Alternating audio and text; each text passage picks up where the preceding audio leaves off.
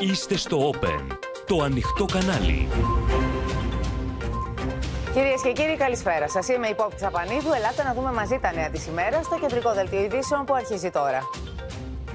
Χωρίς ρεύμα, χιλιάδες νοικοκυριά σε περιοχές της Αττικής για τρίτη μέρα δύσκολες ώρες για τους κατοίκους.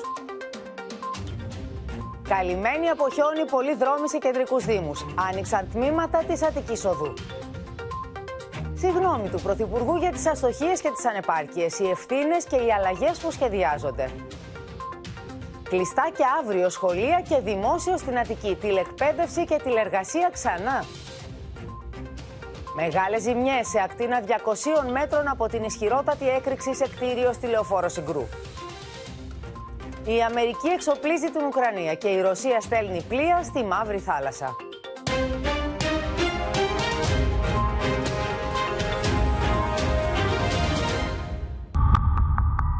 Τρεις μέρες με τρισήμιση χωρίς ρεύμα. Δύο μέρες έχουμε να φάμε. Δεν έχουμε θέρμανση, δεν μπορούμε να κάνουμε μπάνιο, δεν κρυώνουμε. Στην γειτονιά εδώ πέρα υπάρχουν και άρρωστοι άνθρωποι. Άρρωστοι με αυτοάνωσο, σε βοήθεια την αστυνομία, είναι την ΕΔΙΕ, δεν δίνουν σημασία καμία. Υπήρξαν αστοχίες και ανεπάρκειες οι οποίες πρέπει να διορθωθούν. Τρίτο 24ωρο ταλαιπωρία, κυρίες και κύριοι, για όλους. Πριν από λίγο αποκαταστάθηκε μερικώ η κυκλοφορία στην Αττική Οδό, όμως η πόλη θυμίζει ένα απέραντο πάρκινγκ. Οι κεντρικές οδικές αρτηρίες μπορεί να άνοιξαν, ωστόσο παντού υπάρχουν παρατημένα αυτοκίνητα και οι υπόλοιποι δρόμοι είναι χιονισμένοι και απροσπέλαστοι. Παγωμένα πεζοδρόμια, πεσμένα δέντρα, κομμένα καλώδια συνθέτουν ένα σκηνικό χάου για μία ακόμη μέρα. Χιλιάδες νοικοκυριά παραμένουν χωρίς ρεύμα και θέρμανση, σε κάποιες περιπτώσεις μάλιστα και χωρίς νερό. Ο Πρωθυπουργός ζήτησε συγγνώμη συγγνώμη από όσους εγκλωβίστηκαν στην Αττική Οδό και παραδέχτηκε λάθη και αστοχίες, ενώ ο Αλέξης Τσίπρας ζήτησε να προκηρυχτούν εκλογές.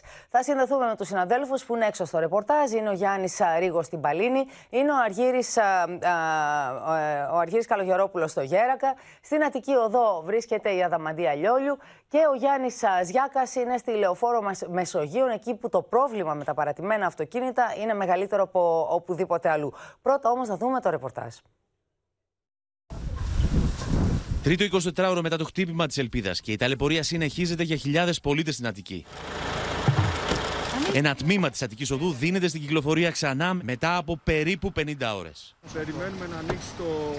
να μας δώσουν την εντολή προκειμένου να ανοίξουμε. Τώρα από στιγμή σε στιγμή περιμένουμε. Η ώρα είναι 5 το απόγευμα και μόλις δόθηκε στην κυκλοφορία το τμήμα της Αττικής Οδού από Κυφυσία έω Ελευσίνα. Όλα αυτά την τρίτη μέρα μετά τον εγκλωβισμό αυτοκινήτων και τη μεγάλη ταλαιπωρία οδηγών και επιβατών. Ο Πρωθυπουργός απέδωσε ευθύνες στην Αττική Οδό, ζήτησε όμως ο ίδιος συγγνώμη από τους πολίτες για την ταλαιπωρία που υπέστησαν. Θέλω να ξεκινήσω ζητώντας μία προσωπική και ειλικρινή συγνώμη από τους ε, συμπολίτες μας οι οποίοι ταλαιπωρήθηκαν επί πολλές ώρες μένοντας εγκλωβισμένοι στην Αττική Οδό. Περισσότερα από 3.000 νοικοκυριά παραμένουν χωρίς ρεύμα για περισσότερο από 35 ώρες. Δεν μπορούμε να κοιμηθούμε από το κρύο. Στο κρεβάτι είμαστε με κουκουλωμένοι με τέσσερις κουβέρτες και ένα πάπλωμα. Σε λίγο θα μας τελειώσει και το γκάζι θα δούμε τι θα κάνουμε. Τρεις ημέρες μετά την εκδήλωση της κακοκαιρίας και ακόμη υπάρχουν περιοχές στο Χαλάνδρη όπου το χιόνι δεν έχει καθαριστεί από τους δρόμους. Με αποτέλεσμα οι κάτοικοι των περιοχών αυτών να μην μπορούν να μετακινηθούν με τα αυτοκίνητά τους. Βρισκόμαστε στη συμβολή των οδών Σοφοκλή και Βενιζέλου και Σοκράτους στο κέντρο του Χαλανδρίου. Όπως βλέπετε, οι δρόμοι είναι ακόμα προσπέλαστοι και όσο απίστευτο και αν ακούγεται για να συνεχίσουμε το ρεπορτάζ στο κέντρο του Χαλανδρίου, αναγκαζόμαστε κι εμείς να φορέσουμε αλυσίδες στο αυτοκίνητο του συνεργείου του Open. Τα καλώδια είναι στο έδαφος, πάνω σε αυτοκίνητα, βγάζουν σπίθες. Τουλάχιστον μη σκοτωθεί κάποιος, ρε παιδιά. Για τα προβλήματα που εξακολουθούν να ταλαιπωρούν τους Αθηναίους, ο Πρωθυπουργός έκανε αυτοκριτική. Προβλήματα όμως, ας είμαστε ειλικρινείς, δεν υπήρξαν μόνο στην Αττική Οδό. Υπήρξαν και σε κεντρικούς δρόμους του Λεκανοπεδίου. Και είναι σαφές ότι και εκεί τα πράγματα δεν πήγαν καλά. Ο κ. Μητσοτάκης, ύστερα από τρεις μέρες πρωτοφανούς παράλυσης του κρατικού μηχανισμού, εμφανίστηκε σήμερα για να αποποιηθεί για άλλη μια φορά τις δικές του πολιτικές ευθύνες. Δεν έφταιξε το ανίκανο επιτελικό κράτος, δεν έφταξαν οι υπουργοί του που δεν είχαν κανένα σχέδιο αντιμετώπισης της κρίσης, έφταξαν μόνο οι ιδιώτες, η μετεωρολογική υπηρεσία, η τοπική αυτοδιοίκηση. η καλύτερη αποζημίωση για τον ελληνικό λαό είναι το συντομότερο να προσφύγει στη λαϊκή ετοιμιγορία πριν επιφέρει και νέα μεγαλύτερα δεινά για τον τόπο. Σε πολλούς Δήμους της Αττικής κρίθηκε αναγκαία η συνδρομή του στρατού, προκειμένου να καθαριστούν δρόμοι αλλά και στενά για να διευκολυνθεί η κυκλοφορία των πολιτών. Εάν είχε κλείσει ο δημόσιος τομέας τη Δευτέρα, ε, όπως ακριβώς στα σχολεία, δεν θα υπήρχε κανένα θέμα αυτή τη στιγμή να συζητάμε. Με γεμάτα τους λεωφόρους από αυτοκίνητα ήταν δύσκολο κανείς να κάνει οποιαδήποτε ουσιαστική παρέμβαση. Στην έλλειψη συντονισμού και στην ασυνεννοησία των φορέων αναφέρθηκε ο Κυριάκος Μητσοτάκης μιλώντας στο Υπουργικό Συμβούλιο, προαναγγέλλοντας αλλαγές στα πρωτόκολλα διαχείρισης. Η σφοδρότητα του φαινομένου, όπως τόνισε, δεν μπορεί να είναι δικαιολογία για όσα συνέβησαν. Ναι, είχαμε μία πρωτοφανή χιονόπτωση. Ναι, το χιόνι μπορεί να ήρθε λίγο πιο γρήγορα από ό,τι είχαν προβλέψει οι μετρολόγοι. Όμως δεν πρόκειται, δεν πρόκειται αυτό να το επικαλεστώ ως δικαιολογία. Χωρίς ρεύμα νοικοκυριά και στην Αγία Παρασκευή. Σε ορισμένα σημεία επί της λεωφόρου Μεσογείων τα αυτοκίνητα κινούνται μόνο σε ένα ρεύμα κυκλοφορίας, καθώς μέχρι σήμερα δεκάδες είναι τα αυτοκίνητα τα οποία είναι εγκλωβισμένα πάνω στο χιόνι. Ρεύμα τουλάχιστον καλά φαγητά θα φάμε αυτά που έχουμε. Ρεύμα είναι κρίμα, μάνα 90 χρονών. Εσείς πόσες μέρες είστε χωρίς ρεύμα, Τρεις με, τρεις μέρες σήμερα. Σε απόγνωση οι κάτοικοι σε γειτονιές στο Μαρούσι. Όταν βλέπουν μηχάνημα του Δήμου, τρέχουν να το σταματήσουν για να ζητήσουν βοήθεια. Ιστορίες απόγνωσης σχεδόν σε όλη την Αθήνα. Στο Μαρούσι, πολύ κοντά στο δαχτυλίδι, ένα δέντρο έπεσε, παρέσυρε μία κολόνα της ΔΕΗ, η οποία στη συνέχεια έπεσε πάνω σε ένα αυτοκίνητο. Τότε κόπηκε το ρεύμα και οι κάτοικοι στη συγκεκριμένη γειτονιά δεν έχουν ηλεκτροδότηση για πάνω από 48 ώρες. Και είναι δύσκολη κατάσταση γιατί είναι μεγάλο το δέντρο, θέλει να κοπεί πρώτα, μετά να έρθει ο ΔΔΕ κλπ. κλπ. Προβλήματα για τρίτο 24ωρο και στην Ηλιούπολη. Δρόμοι καλυμμένοι από χιόνι έχουν παγώσει και νοικοκυριά χωρίς ρεύμα. Είναι πάρα πολλές περιοχές που οι άνθρωποι είναι πάνω από 24 ώρες χωρίς ρεύμα. Και νοικοκυριά τα οποία έχουν μέσα ανθρώπους τρίτης ηλικίας, ανθρώπους που έχουν προβλήματα κινητικά. Προβλήματα αντιμετωπίζουν και τα ασθενοφόρα του ΕΚΑΒ εξαιτίας των παγωμένων δρόμων, ενώ υπήρξαν καθυστερήσεις σε περισσότερα από 40 περιστατικά. Σήμερα παρατηρείται μεγάλο πρόβλημα στις περιοχές που είναι κοντά στους πρόποδες των βουνών, στον Ημιτό, στην Πάρνητα, στην Πεντέλη, αλλά και κυρίως και στο κέντρο, δηλαδή Άνω Κυψέλη, έχουμε τεράστια προβλήματα. Προβλήματα στην ηλεκτροδότηση παρατηρούνται σε περιοχές της Ανατολικής Αττικής και σποραδικά κενά και σε άλλες περιοχές. Να συνδεθούμε τώρα με την Παλίνη, όπου βρίσκεται ο Γιάννης Ρίγο. Είναι επίσης μια περιοχή η οποία τις τελευταίες μέρες υποφέρει, καθώς δεν έχει και ρεύμα ανάμεσα στα άλλα και αποκλεισμένοι οι δρόμοι. Δεν μπορούν δηλαδή οι άνθρωποι να βγουν στον κεντρικό δρόμο από τα στενά στα οποία κατοικούν. Δεν έχουν και ρεύμα για όλες τις ημέρες της κακογερίας, Γιάννη για όλες τις ε, ημέρες. Είναι για τρίτη συνεχόμενη ημέρα, βυθισμένοι στο σκοτάδι οι κάτοικοι εδώ της ε, Παλίνης. Βρισκόμαστε στον οικισμό Άγιος Ελευθέριος και όπως μπορείτε να δείτε, οι δρόμοι είναι απροσπέλαστοι. Εμείς για να φτάσουμε στο συγκεκριμένο σημείο Πόπη, περάσαμε περίπου με τα πόδια, φτάσαμε εδώ πέρα, ξεπεράσαμε τα 500 μέτρα. Οι δρόμοι είναι απροσπέλαστοι, το αυτοκίνητο δεν μπορεί να φτάσει εδώ και φυσικά όλοι οι κάτοικοι είναι εγκλωβισμένοι μέσα στα ίδια τους ε, τα σπίτια. Να σας πω ότι οι κάτοικοι είναι χωρίς ρεύμα εδώ και τρεις ε, ημέρες, αλλά και χωρίς ε, τηλέφωνο, καθώς έχουν κοπεί τα καλώδια λόγω της ε, πτώσης ε, δέντρων. Να σας πω ότι ε, υπάρχουν άνθρωποι εδώ κάτοικοι οι οποίοι έχουν προβλήματα υγείας, είναι άνθρωποι νεφροπαθείς, είναι άνθρωποι μεγάλης ηλικίας, οι οποίοι ζουν μέσα στα σπίτια τους με κεράκια και προσπαθούν να, να, να αντιμετωπίσουν την όλη κατάσταση. Εμείς θα φτάσουμε σε ένα τέτοιο σπίτι.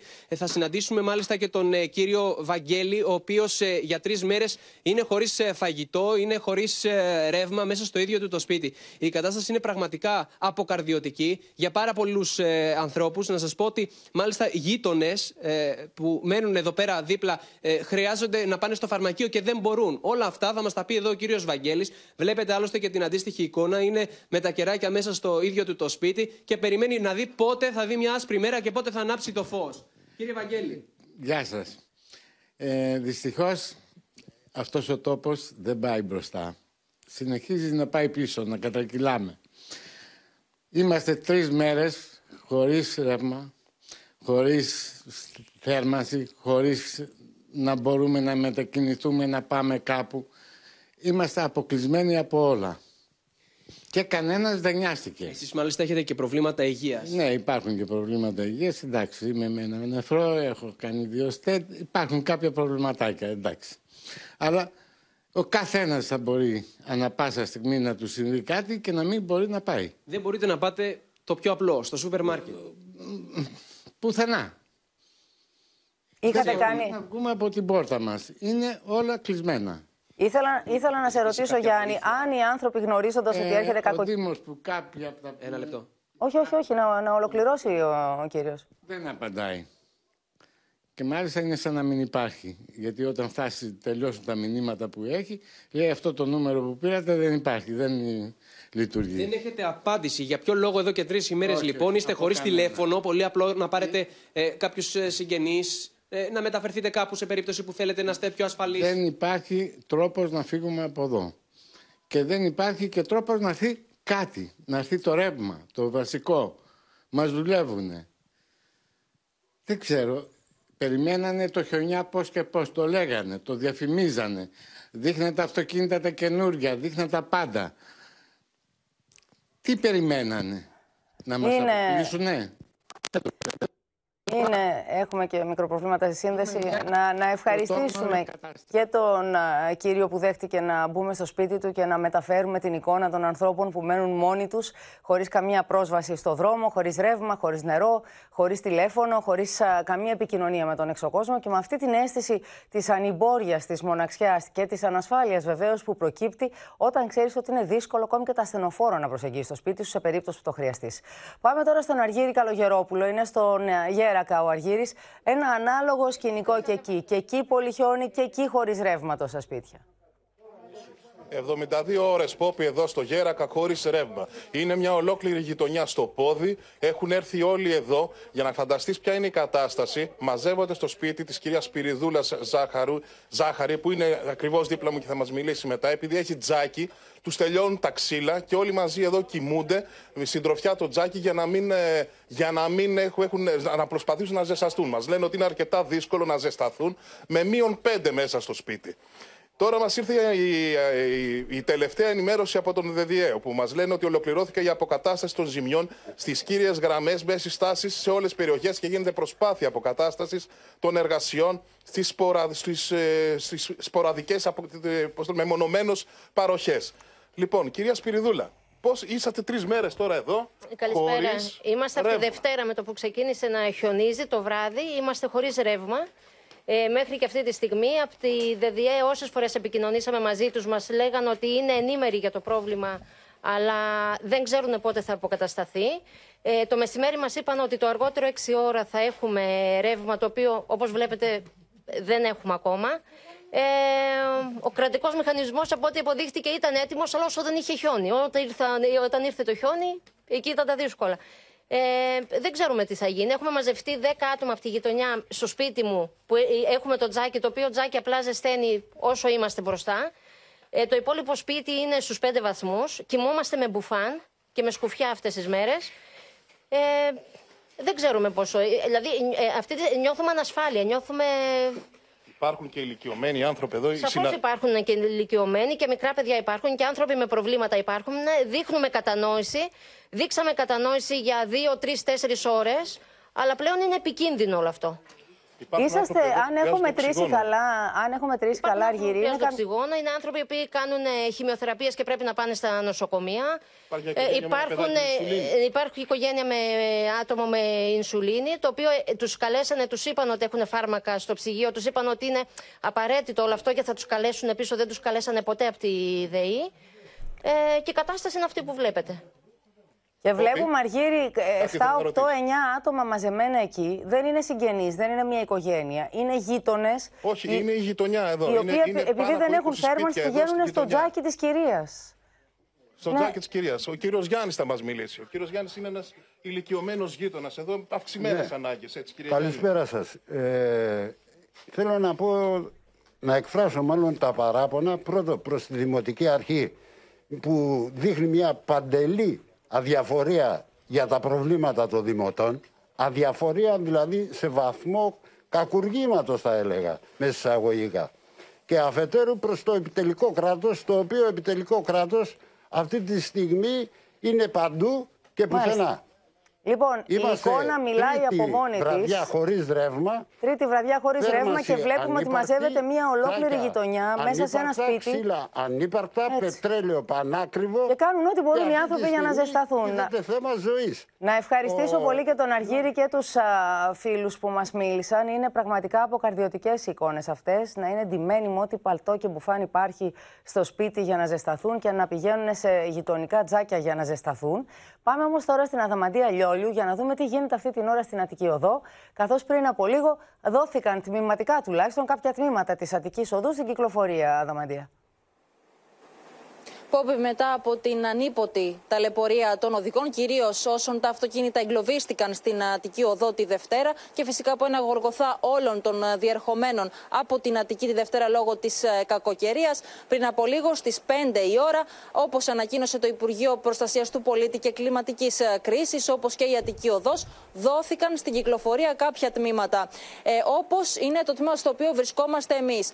Από Ελευσίνα έως όμως τη Λεωφόρο Κηφισίας. Εμείς λοιπόν βρισκόμαστε ακριβώς στην Αττική Οδό, στο σημείο όπου κόβεται η Αττική Οδός. Εγώ λοιπόν μπορώ να βρίσκομαι ακριβώς στην μεσαία λωρίδα και όπως μπορείτε να δείτε στο πλάνο που μεταδίδει ζωντανά τώρα ο πέρατερ του Όπεν ο Άγγελος ο Βόσος, εδώ βρίσκονται τα οχήματα της Αττική Οδού, όπως επίσης ε, και ένα περιπολικό της ε, αστυνομίας. Ενώ και οι υπεύθυνοι των διοδίων ενημερώνουν όλους τους διερχόμενους οδηγούς και τα οχήματα ότι πρέπει αναγκαστικά να πάρουν την έξοδο προς την λεωφόρο Κηφισίας, δηλαδή να κινηθούν Μάλιστα. προς τα δεξιά όπου η κυκλοφορία διεξάγεται κανονικά. Επίσης, πρέπει να ενημερώσουμε πως την κυκλοφορία έχει δοθεί και το τμήμα από την ε, Κηφισίας έως και την Ελευσίνα. Συνεπώς οι οδηγοί μπορούν να εισέρχονται από το δαχτυλίδι της λεωφόρου Κηφισίας από τα διόδια να περνούν προς την Ελευσίνα, όπως επίσης και από την Κατεχάκη Μάλιστα. προς το αεροδρόμιο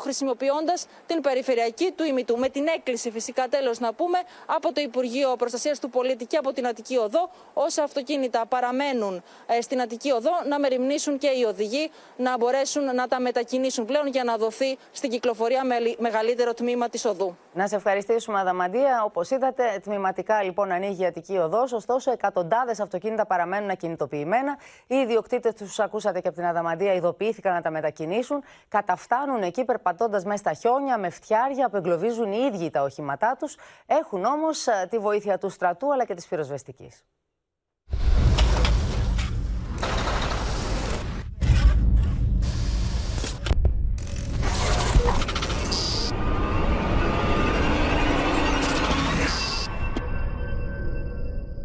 Όλοι τους. Όσοι είναι υπεύθυνοι. Η Αττική Οδός, ο Περιφερειάρχης, το δημόσιο γενικά, το κράτος. Αυτό που πληρώνουμε όλοι μας. Αυτή είναι υπεύθυνη. Εγώ είμαι ο υπεύθυνος που με αφήσαν και μπήκα μέσα, που έβλεπα ταμπέλες που έλεγε Προσοχή, γίνεται χιονισμός και ρήψη άλατος χαμηλές ταχύτητες. Ούτε ένα λεπτό δεν σταμάτησε από το βράδυ της Δευτέρας η μεγάλη επιχείρηση απεγκλωβισμού από το στρατό, την αστυνομία και την πυροσβεστική στην Αττική Οδό. Οι άνδρες της πυροσβεστικής είναι με τα φτιάρια στα χέρια. Σε, στις άκρες του δρόμου έχει σχηματιστεί βουνό από χιόνι και τα αυτοκίνητα είναι κολλημένα στο συγκεκριμένο σημείο. Μας πήρανε ε, με το τρένο, με τον προαστιακό και πήγαμε στο αεροδρόμιο.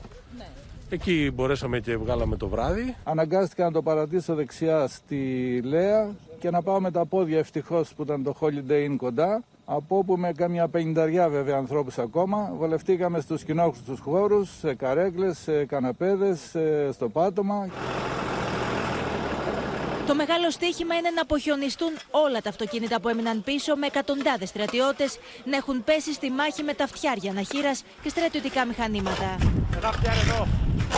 Προσπαθούν να καθαρίσουν βουνά χιονιού στις εξόδους της Αττικής Οδού. Αλεξιπτωτιστές των ειδικών δυνάμεων του στρατού Ξηράς καθαρίζουν και σήμερα τον πάγο από τις ρόδες των εγκαταλελειμμένων οχημάτων στην Αττική Οδό, ώστε όταν έρθουν οι ιδιοκτήτες τους να μπορέσουν να φύγουν. Μπήκα στην Αττική Οδό το 10.30 ώρα το μεσημέρι και βγήκα από την Αττική Οδό 6.30 ώρα το πρωί. Έφτασα στο σπίτι μου 7.30 ώρα το πρωί.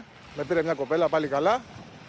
Ήρθα σήμερα με τα πόδια να πάρω το αμάξι. Ο γολγοθάς των οδηγών δεν έχει τελειώσει. Όσοι άφησαν τα αυτοκίνητά τους και κατάφεραν να φύγουν, επιστρέφουν τώρα μέσα σε αντίξωες συνθήκες για να τα πάρουν. Περπάτησα περίπου 1,5-2 χιλιόμετρα πήδηξα τις γραμμές του τρένου, ήρθε ο προαστιακός και μας πήγε αεροδρόμιο. Εκεί που είναι τα αυτοκίνητα δεν έχει περάσει χιονιστικό και παραμένει ακόμη χιόνι κάτω, να μπορέσουν στη συνέχεια τα χιονιστικά να ανοίξουν το δρόμο. Η Αττική Οδό είχε την υποχρέωση να κρατήσει τον αυτοκινητόδρομο ανοιχτό, τόνισε ο Πρωθυπουργός, μιλώντας για την απίστευτη ταλαιπωρία που έζησαν εγκλωβισμένοι 4.500 πολίτες σε περίπου 2.500 αυτοκίνητα. Ιδιωτικοί φορείς οι οποίοι διαχειρίζονται όχι με ευκαταφρόνητο κέρδος κρίσιμες υποδομές έχουν υποχρεώσεις.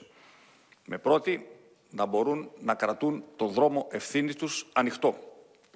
Αυτό έγινε στην Εθνική Οδό Αθηνών Λαμίας. Δυστυχώς όμως δεν έγινε στην Αττική Οδό.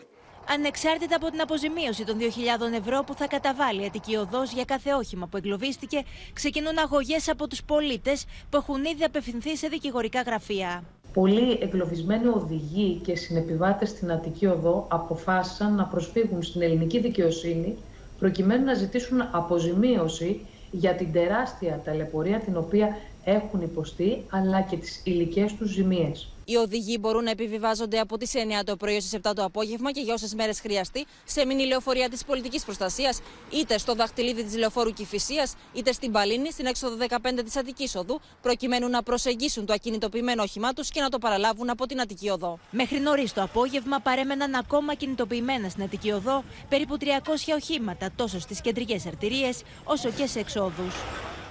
Πάμε τώρα στην, στο Γιάννης Γιάγκα στη Μεσογείων για να δούμε ποια κατάσταση επικρατεί τώρα εκεί. Γιατί εκτός από την Αττική Οδό, μεγάλο πρόβλημα, ένα απέραντο πάρκινγκ ήταν και η Μεσογείων.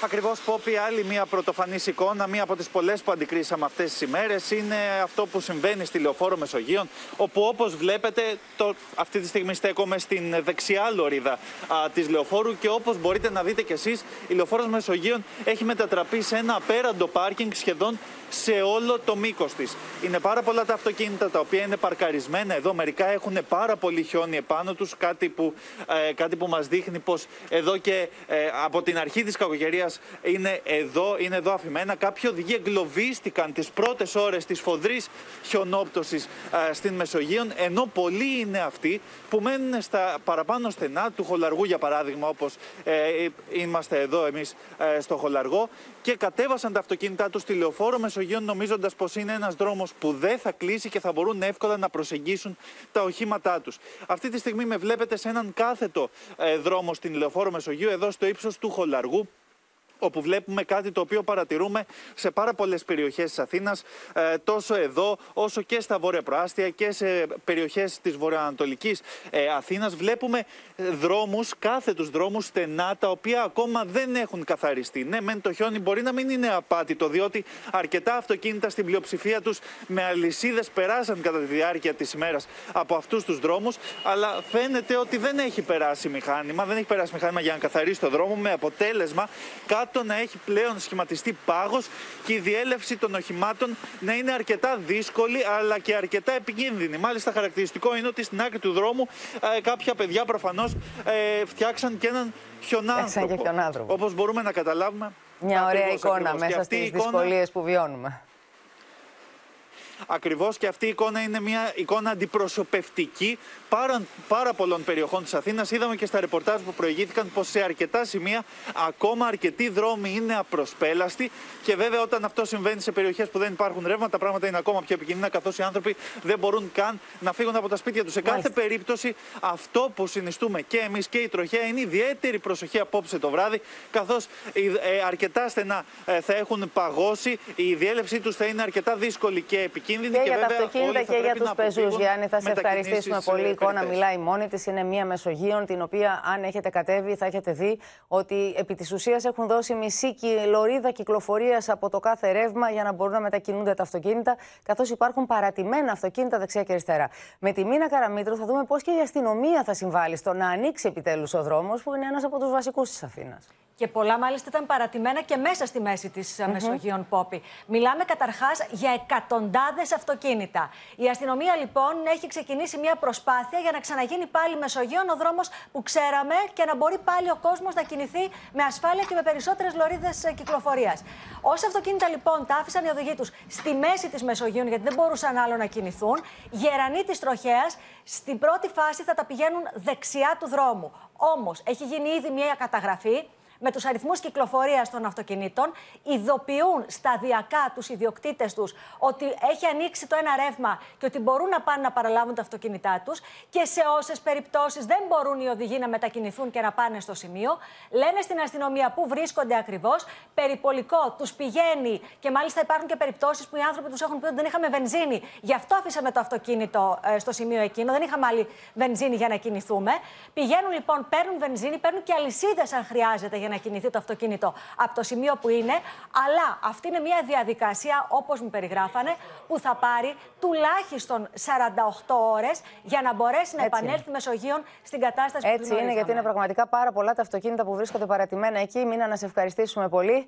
Είναι σε απόγνωση λοιπόν οι κάτοικοι των περιοχών οι οποίοι δεν έχουν ρεύμα για τρίτη 24ωρο. Είναι ηλικιωμένοι ανάμεσά τους, άνθρωποι με προβλήματα υγείας, αλλά και οικογένειες με μικρά παιδιά, οι οποίες παγώνουν, δεν έχουν ούτε νερό, ενώ αναγκάζονται να βγάζουν ακόμη και τα τρόφιμά τους στο χιόνι για να τα συντηρήσουν.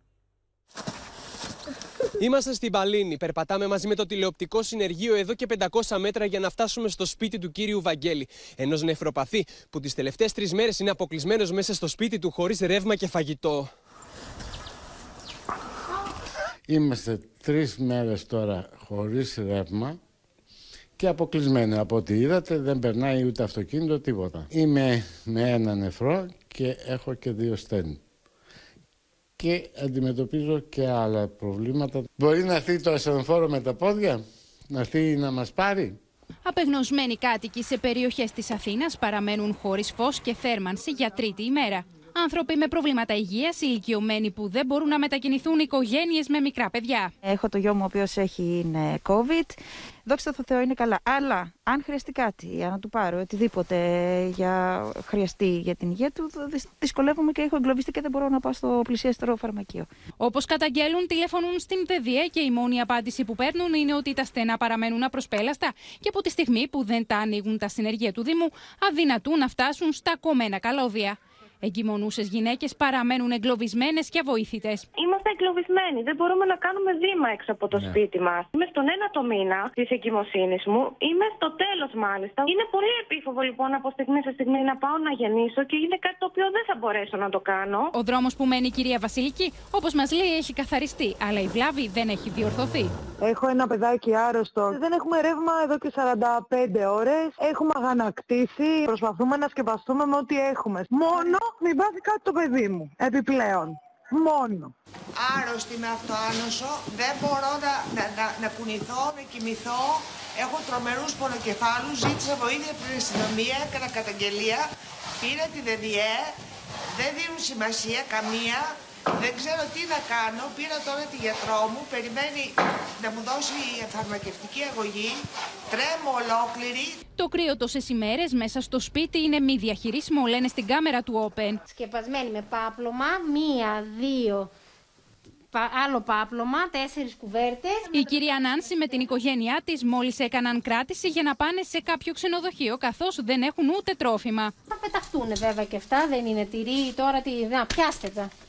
Δεν είναι, δεν τρώγεται κάτι και κάποια πράγματα τα βγάλαμε έξω εκεί. Αυτός είναι ο τρόπος τον οποίο καταφεύγουν αρκετές από τις Έρχομαι. οικογένειες που έχουν μείνει χωρίς ρεύμα για να περισσώσουν κάποια από τα τρόφιμα. Κύριε Απόστολε, εδώ τι είναι; Εδώ είναι κρέας, τυρί και τα λοιπά. Βάζουμε λίγο χιόνι κάθε τόσο μέσα για να θυμηθούμε τα παλιά. Η αβεβαιότητα εντείνεται, καθώς αρκετοί είναι εκείνοι που καταγγέλουν ότι δεν λαμβάνουν απάντηση για το πότε θα επανέλθει το ρεύμα στο σπίτι τους. Είναι πραγματικά απίστευτη η ταλαιπωρία των ανθρώπων και είμαστε δυστυχώς πολλά χρόνια τώρα θεατές στο ίδιο ακριβώς έργο. Δηλαδή, κάθε φορά που έχει ένα χιονιά, πέφτουν κλαδιά, κόβουν τα καλώδια, ε, η ΔΔΕ ψάχνει να τα διορθώσει, δεν μπορεί να φτάσει στα σημεία που σημειώνονται οι βλάβες. Οι δρόμοι είναι κλειστοί γιατί φταίνει οι Δήμοι, οι Δήμοι λένε ότι φταίνε οι περιφέρειες, οι περιφέρειες λένε ότι φταίνε τα, τα, τα Υπουργεία.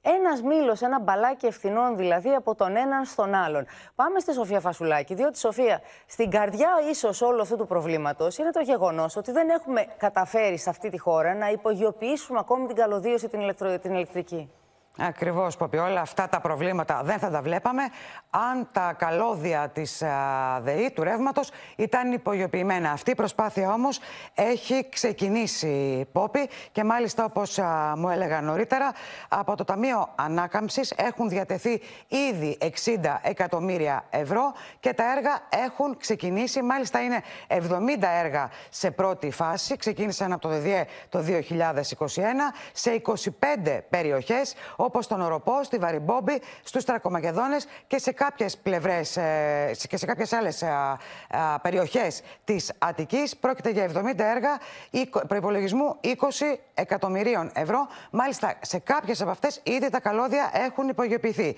Επίσης, 200 χιλιόμετρα υπογειοποιημένων καλωδίων αναμένεται ε, έχουν προγραμματιστεί να μπουν μπροστά το 2021 και 2022 στη Δυτική Ελλάδα και στα νησιά αξίας 16 εκατομμυρίων ευρώ ενώ το 2022 και 2023 θα δούμε ακόμα 2.500 χιλιόμετρα υπογειοποίησης. Το project είναι πολύ μεγάλο, Πόπι, γιατί όπως μου έλεγαν θα πρέπει να υπογειοποιηθούν για να τελειώσει όλο αυτό το έργο σε όλη τη χώρα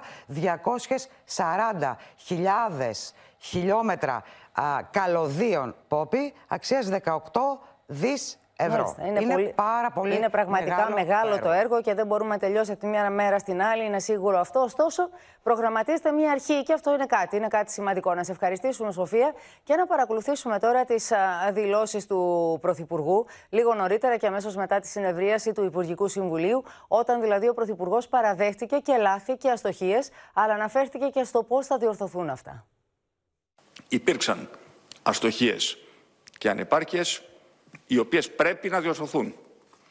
Και για όλους αυτούς τους λόγους δημιουργήσαμε το νέο Υπουργείο Κλιματικής Κρίσης.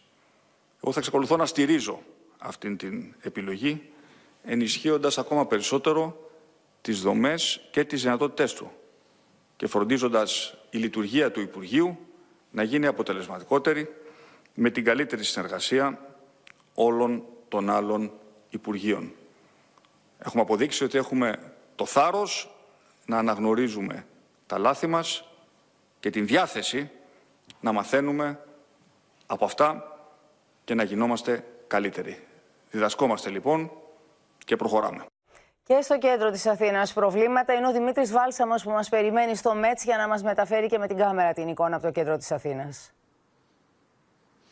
Ε, Ακριβώς, Πόπι, τα πράγματα και στο κέντρο της Αθήνας είναι δύσκολα. Μπορεί οι δρόμοι κάποιοι, σε κάποιες περιπτώσεις να έχουν καθαριστεί. Ωστόσο, και λόγω ληστηρότητα η διάβαση τόσο των πεζών όσο και των αυτοκινήτων είναι ιδιαίτερα δύσκολη και μάλιστα λόγω της ισχυρής χιονόπτωσης έχουν υπάρξει και προβλήματα στα αυτοκίνητα με τα πολλά αμάξια που βρίσκονται στην περιοχή. Θα σας μεταφέρουμε και την εικόνα με τη βοήθεια του οπερατέρ μας, του Χρήστου Κωνσταντινόπουλου. Πάρα πολλά αυτοκίνητα έχουν δεχθεί εκτός από πολύ χιόνι και ρήψεις δέντρων ουσιαστικά πάνω τους. Έχουν πέσει πάρα πολλά δέντρα στα δεξιά και στα αριστερά λόγω και της περιοχής εδώ, θα δείτε και στα δεξιά με τη βοήθεια του Χρήστου ότι υπάρχουν πάρα πολλά προβλήματα στην περιοχή. Νωρίτερα, και όσο περιμέναμε για τη σύνδεση, ένα αμάξι δεν κατάφερε να ανέβει το στενό παρότι ε, είναι ένα αρκετά κεντρικό σημείο, χωρίς μεγάλη κλίση στο δρόμο. Είμαστε δίπλα στην ε, οδό, στη λεωφόρο Ηλιουπόλεως, απέναντι από το πρώτο νεκροταφείο. Τα προβλήματα είναι αρκετά. Μας είπαν οι κάτοικοι ότι νωρίτερα πέρασαν κάποιες αλατιέρες και έκαναν, έριξαν αλάτι ώστε, ούτως ώστε να μπορέσει να λειτουργήσει ο δρόμος. Αλλά σε αρκετές περιπτώσεις αυτό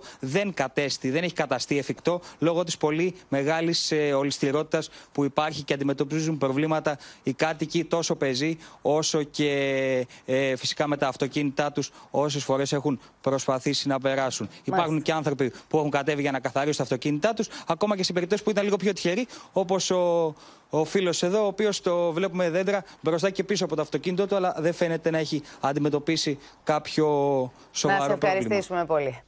Με τηλεργασία στο μεταξύ θα λειτουργήσει αύριο ο δημόσιος και ο ιδιωτικός τομέας όπου είναι εφικτό. Αναλυτική ενημέρωση και χρήσιμες πληροφορίες για το τι θα ισχύσει και πώς θα πληρωθούν οι εργαζόμενοι στο ρεπορτάζ που ακολουθεί.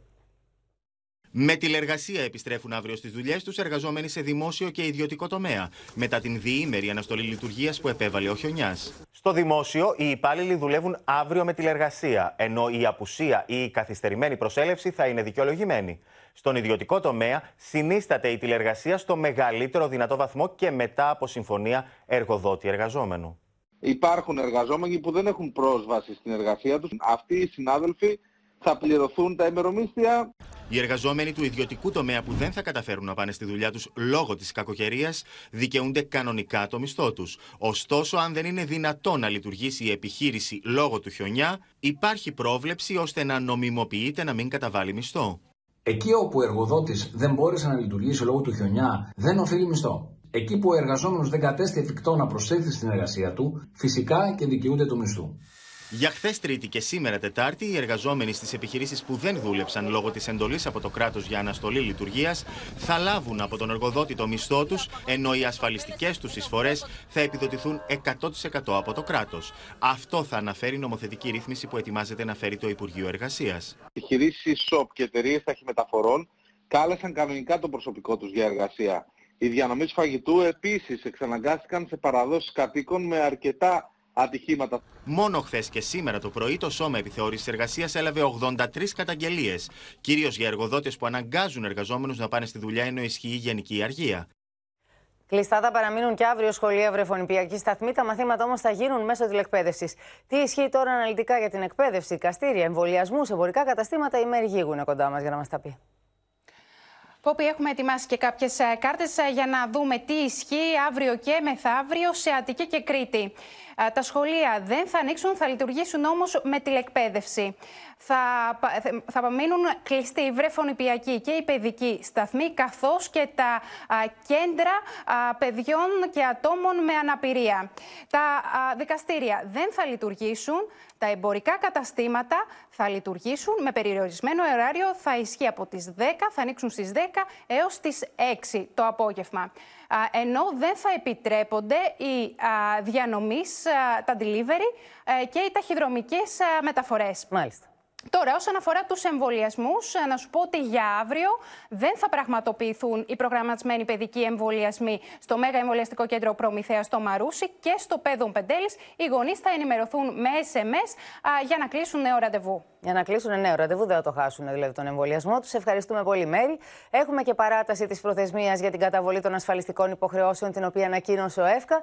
Μας τα έλεγε Γιάννη, είναι ο Γιάννης Φόσκολο κοντά μας. Μας έλεγε ότι επίκειται και να που ήρθε, ανακοινώθηκε. Ακριβώς, ανακοινώθηκε λοιπόν σήμερα. Πάμε να δούμε τι παρατείνεται, γιατί με την κακοκαιρία έχουμε πολλές παρατάσεις ε, προθεσμιών που έλυγαν στις 31 Ιανουαρίου. Έχουμε λοιπόν τα χρέη στον ΕΦΚΑ, τη ρύθμιση των έως 72 δόσεων. Η αίτηση λοιπόν μπορεί να γίνει από τους ασφαλισμένους έως 28 Φεβρουαρίου. Να θυμίσω εδώ πως ε, η προθεσμία σε αυτή την περίπτωση, ειδικά για τον ΕΦΚΑ, έλυγε στα τέλη του μήνα, δηλαδή 31 Ιανουαρίου. Τώρα, εδώ από το Open είχαμε αποκαλύψει πριν από αρκετές μέρες ότι τα χρέη των επιχειρήσεων ακόμη δεν έχουν βεβαιωθεί. Δεν έχουν δει δηλαδή οι εργοδότες ακόμη τα χρέη που πρέπει να πληρώσουν για την περίοδο της πανδημίας. Ισχύει το ίδιο Πρέπει ακόμα; να σου πω πως ακόμη αναμένονται τα χρέη να βεβαιωθούν. Οι πληροφορίες μου λένε πως ε, αμέσως επόμενα 24 ώρα οι εργοδότες θα δουν τι οφείλουν έτσι ώστε να μπουν να ρυθμίσουν. Μάλιστα. Όσον αφορά στους ελεύθερους επαγγελματίες όμως, τα χρέη τους είναι πάνω από 1,5 δισεκατομμύριο ευρώ, προσεγγίζουν τα 2 δις και τα οφείλουν 767.645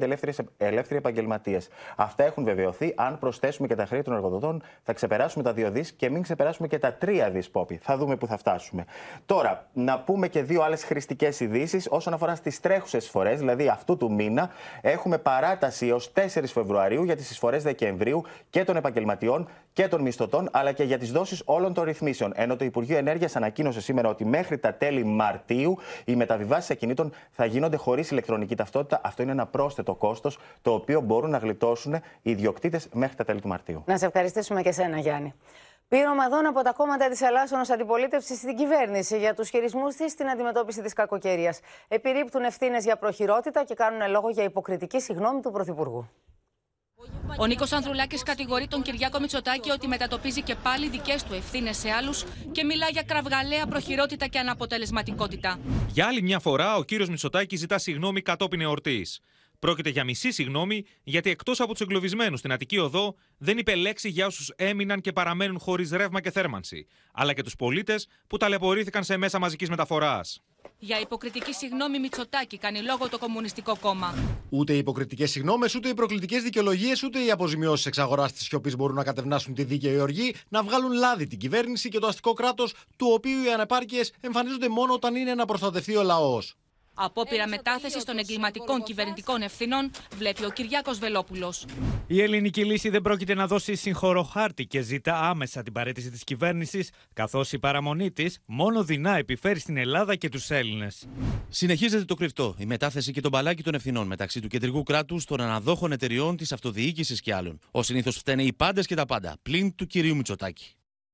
Ισχυρή έκρηξη είχαμε σε κτίριο επί της λεωφόρου Συγκρού, η οποία είχε σαν αποτέλεσμα να προκληθούν εκτεταμένες ζημιές σε μια απόσταση 200 μέτρων και να τραυματιστεί βαριά ένας άντρας 78 ετών. Η πυροσβεστική εξετάζει ως πιθανότερο σενάριο να ευθύνεται διαρροή αερίου για την έκρηξη που ήταν τόσο δυνατή που ακούστηκε μέχρι το καλαμάκι. Ώρα 7 παρα 10 το πρωί. Μια ισχυρή έκρηξη σε κτίριο στη λεωφόρο Συγκρού σημάνει συναγερμό. Αμέσως στο σημείο φτάνουν τα πρώτα πυροσβεστικά οχήματα. Σπάσαν όλα εδώ. Σπάσαν, έχουν σπάσει όλα. Δεν έχει κάτι καφά. Επικρατεί αναστάτωση.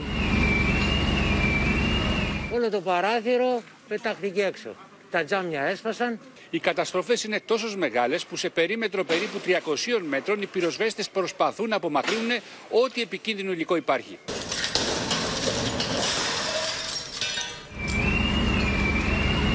Η φωτιά που προκαλείται από την έκρηξη εξαπλώνεται γρήγορα στο κτίριο. Στο σημείο καταφθάνουν 24 πυροσβέστες με 9 οχήματα της πυροσβεστικής και ειδικό κλιμακοφόρο όχημα. Όλες οι εσωτερικές πόρτες που ήταν κλειδωμένες από το αστικό κύμα άνοιξαν και έτσι έχουν σπάσει όλες οι κλειδαριές. Έχει ανοίξει ολόκληρη τρύπα ναι. και έχουν πέσει όλο, όλοι οι τείχοι και από την απέναντι πλευρά.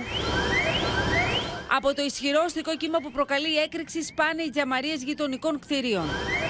Έχουν φύγει τα πάντα κρέμονται, κρέμονται γυαλιά, καταλάβατε, κρέμονται αντικείμενα ακριβώς πάνω από τα κεφάλια μας. Εδώ, εδώ, εδώ, δέστε εδώ, δέστε εδώ τι έχει γίνει. Εδώ. Η εικόνα είναι τρομακτική. Νομίζω ότι ήρθα σε βομβαρδισμένο τοπίο. Ε, σαν να είμαστε σε πόλεμο. Από την έκρηξη σπάνε ακόμη και τα παρμπρίζ διερχόμενων αυτοκινήτων. Οι οδηγοί σοκάρονται. Περάσατε με το ταξί εκείνη την ώρα και τι ακούσα, τι έγινε; Χάθηκε ο κόσμος, φίλε, τι να σου πω. Σκοτεινιάσαν όλα.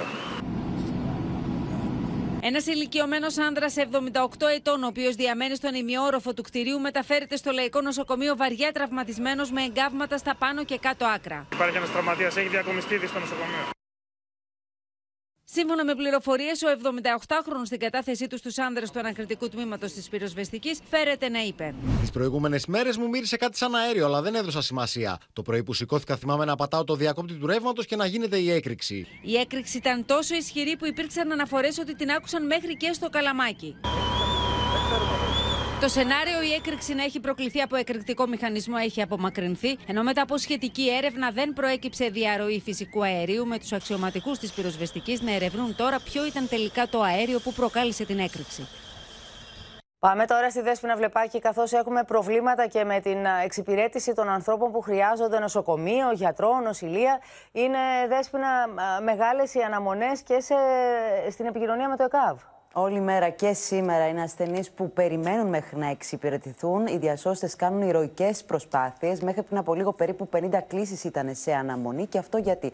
Γιατί ενώ οι μεγάλοι δρόμοι α, είναι, μπορεί κανείς να τους προσπελάσει, ωστόσο εσωτερικοί δρόμοι α, Δήμων είναι απροσπέλαστοι. Έχει γίνει πάγο στο χιόνι. Μου λέγανε χαρακτηριστικά πηγές μου ότι στα Μελίσια, στα Βρυλίσια, στο Χαλάνδρι δεν μπορεί να προσεγγίσει με ευκολία το ΕΚΑΒ. Με αποτέλεσμα οι ασθενείς να περιμένουν για ώρες μέχρι να καταφέρει να τους προσεγγίσει ένα ασθενοφόρο για να πάνε σε ένα νοσοκομείο. Και όχι μόνο αυτό. Α, νωρίτερα, ένας ηλικιωμένος στην περιοχή στα Μελίσια. Βγήκε από το σπίτι του για να πάει στο φαρμακείο ο άνθρωπος. Έπεσε όμως. Όταν έφτασαν οι διασώστες του ΕΚΑΒ, ήταν ήδη νεκρός, του έγινε κάρπα, αναζωογόνηση. Ωστόσο, δεν τα καταφέρανε. Είχε ήδη φύγει από τη ζωή, είναι... το μετέφερα στο ΕΚΑΒ. Θα γίνει και η ιατροδικαστική εξέταση για αυτό είναι το λιπερό περιστατικό. Τραγική είδηση πραγματικά. Είναι προσοχή, είναι κίνδυνος θάνατος. Ο πάγος, το χιόνι έχει παγώσει και είναι πραγματικά παγίδα για όλους το να περπατάει κανείς στο δρόμο και στα πεζοδρόμια. Δέσποινα, είχαμε όμως σήμερα και τριψήφιο αριθμό θανάτων. Χάστηκαν 115 συνανθρωποί μας. Αρνητικό ρεκόρ νεκρών για το 2022. 115 άνθρωποι έχασαν τη ζωή μόνο σε ένα 24ωρο. Το ρεκόρ της πανδημίας είναι 121 νεκροί, να θυμίσουμε. Ήταν στις 28 Νοεμβρίου. Είναι 646 διασωληνωμένοι ασθενείς και 17.960 τα νέα κρούσματα. Από αυτά τα 5.037 εντοπίστηκαν στην Αττική. Ακολουθεί η Θεσσαλονίκη με 2.005 μολύνσεις. Έγιναν περιορισμένα τεστ, ακριβώς και λόγω της κακοκαιρίας. 190.200. Να σε ευχαριστήσουμε πολύ. Τα στοιχεία, ωστόσο, από τα ελληνικά νοσοκομεία δείχνουν ότι η μετάλλαξη όμικρον οδηγεί στην εντατική ένα ποσοστό σχεδόν 5% αυτών που νοσούν. Οι ανεμβολίαστοι παραμένουν ο μεγάλος πονοκέφαλος των ειδικών που καλούνται αύριο να συζητήσουν για παράταση των μέτρων ή για σταδιακή χαλάρωση. Οι εμβολιασμοί θα πραγματοποιηθούν, όπως ακούσαμε και αύριο, κανονικά. Ωστόσο, όσοι δεν καταφέρουν να φτάσουν θα μπορούν να επαναπρογραμματίζουν το ραντεβού τους. Με το βλέμμα στραμμένο στα επιδημιολογικά δεδομένα, συνεδριάζουν αύριο οι ειδικοί με τις απόψεις να διήστανται για το αν θα πρέπει να παραταθούν τα ισχύοντα μέτρα για μια ακόμη εβδομάδα ή να υπάρξει σταδιακή χαλάρωση με επαναφορά της μουσικής στην εστίαση και αύξηση της χωρητικότητας των γηπέδων. Η συζήτηση περί του τέλους της πανδημίας είναι πάρα, πάρα πολύ πρόωρη και τις επόμενες εβδομάδες θα συνεχίσουμε να έχουμε μεγάλο αριθμό θανάτων. Μπορεί η μετάλλαξη Δέλτα να δίνει βαρύτερες νοσηλίες και η εισαγωγή των νοσηλευόμενων στην εντατική να φτάνει ακόμη και το 15%. Ωστόσο και η μετάλλαξη όμικρον οδηγεί σε εισαγωγές σε μεθ σε ένα ποσοστό κάτω από 5%. Ποτέ δεν είπαμε ότι η όμικρον είναι μία απλή γρήπη για όλους. Υπάρχουν όμως και εκείνοι που εκτός από το εμβόλιο αρνούνται ακόμη και την νοσοκομιακή φροντίδα με μοιραίο για τη ζωή τους αποτέλεσμα. Όπως ένας άντρας 63 ετών, ο οποίος ενονοσηλεύονταν, έφυγε από το νοσοκομείο Χανίων και όταν επέστρεψε δεν πρόλαβαν οι γιατροί ούτε να τον διασωληνώσουν στην εντατική. Πρόκειται περί μιας ίωσης, έτσι. Προκαλεί ό,τι προκαλεί περίπου ένας ιός του αναπνευστικού συστήματος. Εάν θα βρει κάποιον ευπαθή άνθρωπο, μπορεί μέχρι και να τον σκοτώσει. Στον υγιή δεν προκαλεί κάτι το ιδιαίτερο. Αυτά έλεγε το προηγούμενο διάστημα ο ερνητής του εμβολιασμού γιατρός. Πέρασε 9 ημέρε στο Σισμανόγλιο με κορονοϊό και με μήνυμά του στα social media θέλησε τώρα να προειδοποιήσει για τον κίνδυνο από την νόσο. Η νόσος COVID εμένα με πήρε λίγο πιο βαριά από άλλους ανθρώπους. Σε μένα μετατράπηκε σε πνευμονία. Δεν είμαι αυτός που έχει πει ότι ξέρετε είναι μια γρυπούλα, δεν το έχετε ακούσει ποτέ από μένα. Είναι κάτι παραπάνω σίγουρα. Την ίδια στιγμή ανακοίνωσε η εξέδωση η Ιερά Επιστασία του Αγίου Όρους έπειτα από τη καταγγελία για αντιεμβολιαστική ρητορική από μοναχούς, υποστηρίζοντας ότι μεμονωμένε φωνές δεν εκπροσωπούν το Άγιον Όρος. Παράλληλα, ωστόσο, δύο ακόμη μοναχοί από τη Μονή Φιλοθέου κατέληξαν, με το συνολικό αριθμό να ανέρχεται στους 6 τις δύο τελευταίες εβδομάδες. Σε ετοιμότητα βρίσκονται τα αμερικανικά στρατεύματα για να παρεύουν σε περίπτωση που η Ρωσία αποφασίσει να εισβάλλει στην Ουκρανία. Οι Ηνωμένες Πολιτείες απειλούν τη Μόσχα με κυρώσεις, ακόμη και κατά του ίδιου του Βλαντίμιρ Πούτιν. Ενώ το Κρεμλίνο στέλνει τελεσίγραφο στο Λευκό Οίκο να απαντήσει γραπτά στις αξιώσεις του για τερματισμό της διεύρυνσης του ΝΑΤΟ προς την Ανατολή. Μέσα σε αυτό το κλίμα και οι δύο πλευρές συνεχίζουν παράλληλα και τις στρατιωτικές τους ετοιμασίες. Would you ever see yourself personally sanctioning him if he did invade Ukraine? Yes. Ο Τζο Μπάιντεν απειλεί με κυρώσει κατά του Βλαντίμιρ Πούτιν προσωπικά και στέλνει όλο ένα και περισσότερη στρατιωτική βοήθεια προ την Ουκρανία. Όσο τα ρωσικά πολεμικά πλοία εντείνουν την παρουσία του στη Μαύρη Θάλασσα, έτοιμα για το πράσινο φω του Ρώσου Προέδρου. Και η Μόσχα απαντά στι απειλέ με τελεσίγραφα για τη γραπτή απάντηση που περιμένει από το Λευκό Οίκο στι αξιώσει τη.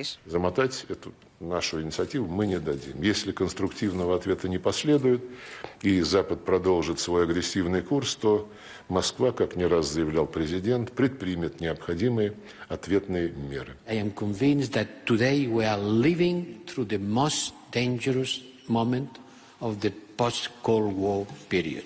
Από το Βερολίνο, ο Όλαφ Σόλτ και Εμμανουέλ Μακρό μετά τη συνάντησή του κάλεσαν τη Μόσχα να σταματήσει την επιθετική προσέγγιση τη προ την Ουκρανία. Et la situation dans laquelle nous sommes donc aujourd'hui n'est pas stabilisée. Nous ne sommes pas un état final qui est lisible. Οι δημόσιες τοποθετήσεις των Ευρωπαίων ηγετών βέβαια δεν φανερώνουν τις διαφωνίες σε ουσιαστικά ζητήματα όπως ο χρόνος και το μέγεθος των κυρώσεων, ακόμα και για το τι θα συνιστούσε η εισβολή. The UK government is bringing the West together to have the toughest possible package of sanctions to deter President Putin from what I think would be a reckless and a catastrophic invasion. Σήμερα διεξάγονται στο Παρίσι και οι κρίσιμες συνομιλίες αξιωματούχων από τη Ρωσία, την Ουκρανία, τη Γαλλία και τη Γερμανία με θέμα την κρίση στα ρωσο-ουκρανικά σύνορα. Θα εστιάσουμε στη Βρετανία, όπου αυξάνεται η πίεση προς τον Μπόρις Τζόνσον, καθώς όλοι περιμένουν να δοθεί στη δημοσιότητα η επίσημη έρευνα για τα κορονοπάρτι στην Downing Street. Σε μια θυελώδη συνεδρίαση στη Βουλή, ο Βρετανός Πρωθυπουργός τόνισε ότι δεν πρόκειται να παραιτηθεί παρά τις φωνές που πληθαίνουν εναντίον του μέσα στο ίδιο του το κόμμα.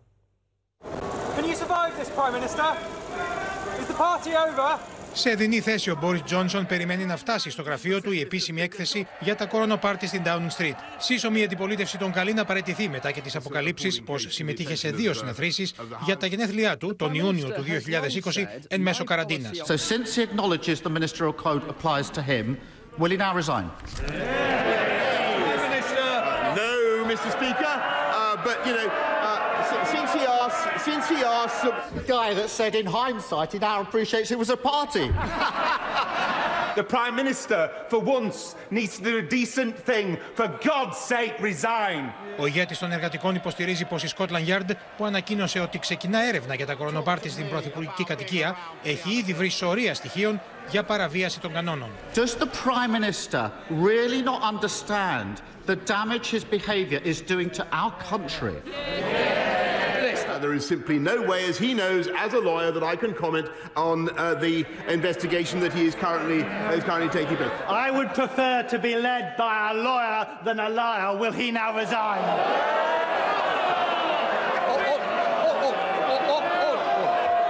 Ήδη οκτώ βουλευτές των συντηρητικών έχουν καταθέσει επίσημα πρόταση δυσπιστίας προς τον Βρετανό Πρωθυπουργό, ενώ πολλοί έχουν θέσει ως προθεσμία για την απόφασή τους τη δημοσίευση της επίσημης έρευνας. How much damage are the Prime Minister and his cabinet prepared to do to save his skin? Show the Prime Minister the door. Prime Minister. Χιλιάδες οι εγκλωβισμένοι στην Κωνσταντινούπολη εξαιτίας της κακοκαιρίας που πλήττει εδώ και μέρες την πόλη. Στο μεταξύ, στο στόχαστρο βρέθηκε ο δήμαρχος της πόλης, σε κρέμι Μάμογλου, γιατί; Ενώ η Κωνσταντινούπολη έχει παραλύσει, ο ίδιος γευμάτισε σε ψαροταβέρνα με τον πρέσβη του Ηνωμένου Βασιλείου. Εκατοντάδες εξαγριωμένοι πολίτες παραμένουν εγκλωβισμένοι στο διεθνές αεροδρόμιο της Κωνσταντινούπολης εξαιτίας της φοδή χιονόπτωση που μαστίζει την πόλη. Στιβαγμένοι ο ένας πάνω στον άλλον, αναγκάζονται να διανυκτερεύσουν στο πάτωμα του αεροδρομίου νηστικοί χωρίς ενημέρωση για το τι θα συμβεί. They're not providing any food or hotel. People getting crazy. Οι τουρκικές αερογραμμές υπόσχονται ότι θα αρχίσουν να πραγματοποιούν πτήσεις άμεσα. Τα σχολεία, οι εταιρείες και οι δημόσιες υπηρεσίες έχουν κλείσει. Την ίδια ώρα ξεσπάει διαμάχη μεταξύ της κυβέρνησης και του εκρέμη Μάμογλου με τον δήμαρχο της Κωνσταντινούπολης να επικρίνεται για το γεύμα του με τον Βρετανό πρέσβη στην Τουρκία, ενώ η κακοκαιρία έχει παραλύσει την πόλη. bir belediye başkanının e, bir iki saat e, bir başka yere gitmesi kadar bir doğal bir şey olamaz. Bu süreçle ilgili e, manipülasyonu e, şaşkınlıkla takip ettiğimi ifade ederim. Αν και ο Ημάμογλου έσπευσε να ζητήσει συγγνώμη για την ταλαιπωρία χιλιάδων πολιτών, φιλοκυβερνητικά μέσα τον κατηγορούν για το σκανδαλώδες γεύμα, όπως αναφέρουν. Ταυτόχρονα μεταδίδουν ότι εκπρόσωπος τύπου του Δήμου Κωνσταντινούπολης βρίσκεται σε διακοπές για σκι στην Ελβετία, όσο οι πολίτες βιώνουν τον απόλυτο εφιάλτη από τον χιονιά. son derece olağan şeyleri böyle olağanüstü bir şey gibi sunup yani hiçbir şekilde bakın e, söyleyeyim ben size bir kriz zamanında e, böyle bir e, görüşme yapılmaz. Από τα σχόλια του τουρκικού τύπου δεν έλειψε και η εθνική χρειά, κατηγορώντας τον Ημάμογλου για προδοσία, αφού συνάντησε τον πρέσβη της Μεγάλης Βρετανίας, εγγυήτριας δύναμης της Κύπρου, λίγες ώρες μετά τις εκλογές στο ψευδοκράτος. Κυρίες και κύριοι, εδώ ολοκληρώθηκε το κεντρικό δελτίο ειδήσεων. Μείνετε στο Open αμέσως μετά. Ακολουθεί η ξένη αστυνομική σειρά The Mallorca Files και στις 9. Μην χάσετε την ξένη ταινία Περιπέτεια, η δυναστεία των δολοφόνων. Σας ευχαριστούμε που και σήμερα ήσασταν εδώ κοντά μας. Ευχαριστούμε που μας εμπιστευτήκατε για την ενημέρωσή σας. Να έχετε όλοι, να έχουμε όλοι ένα ήσυχο και ζεστό κυρίως βράδυ. Καλό σας βράδυ. Γεια σας.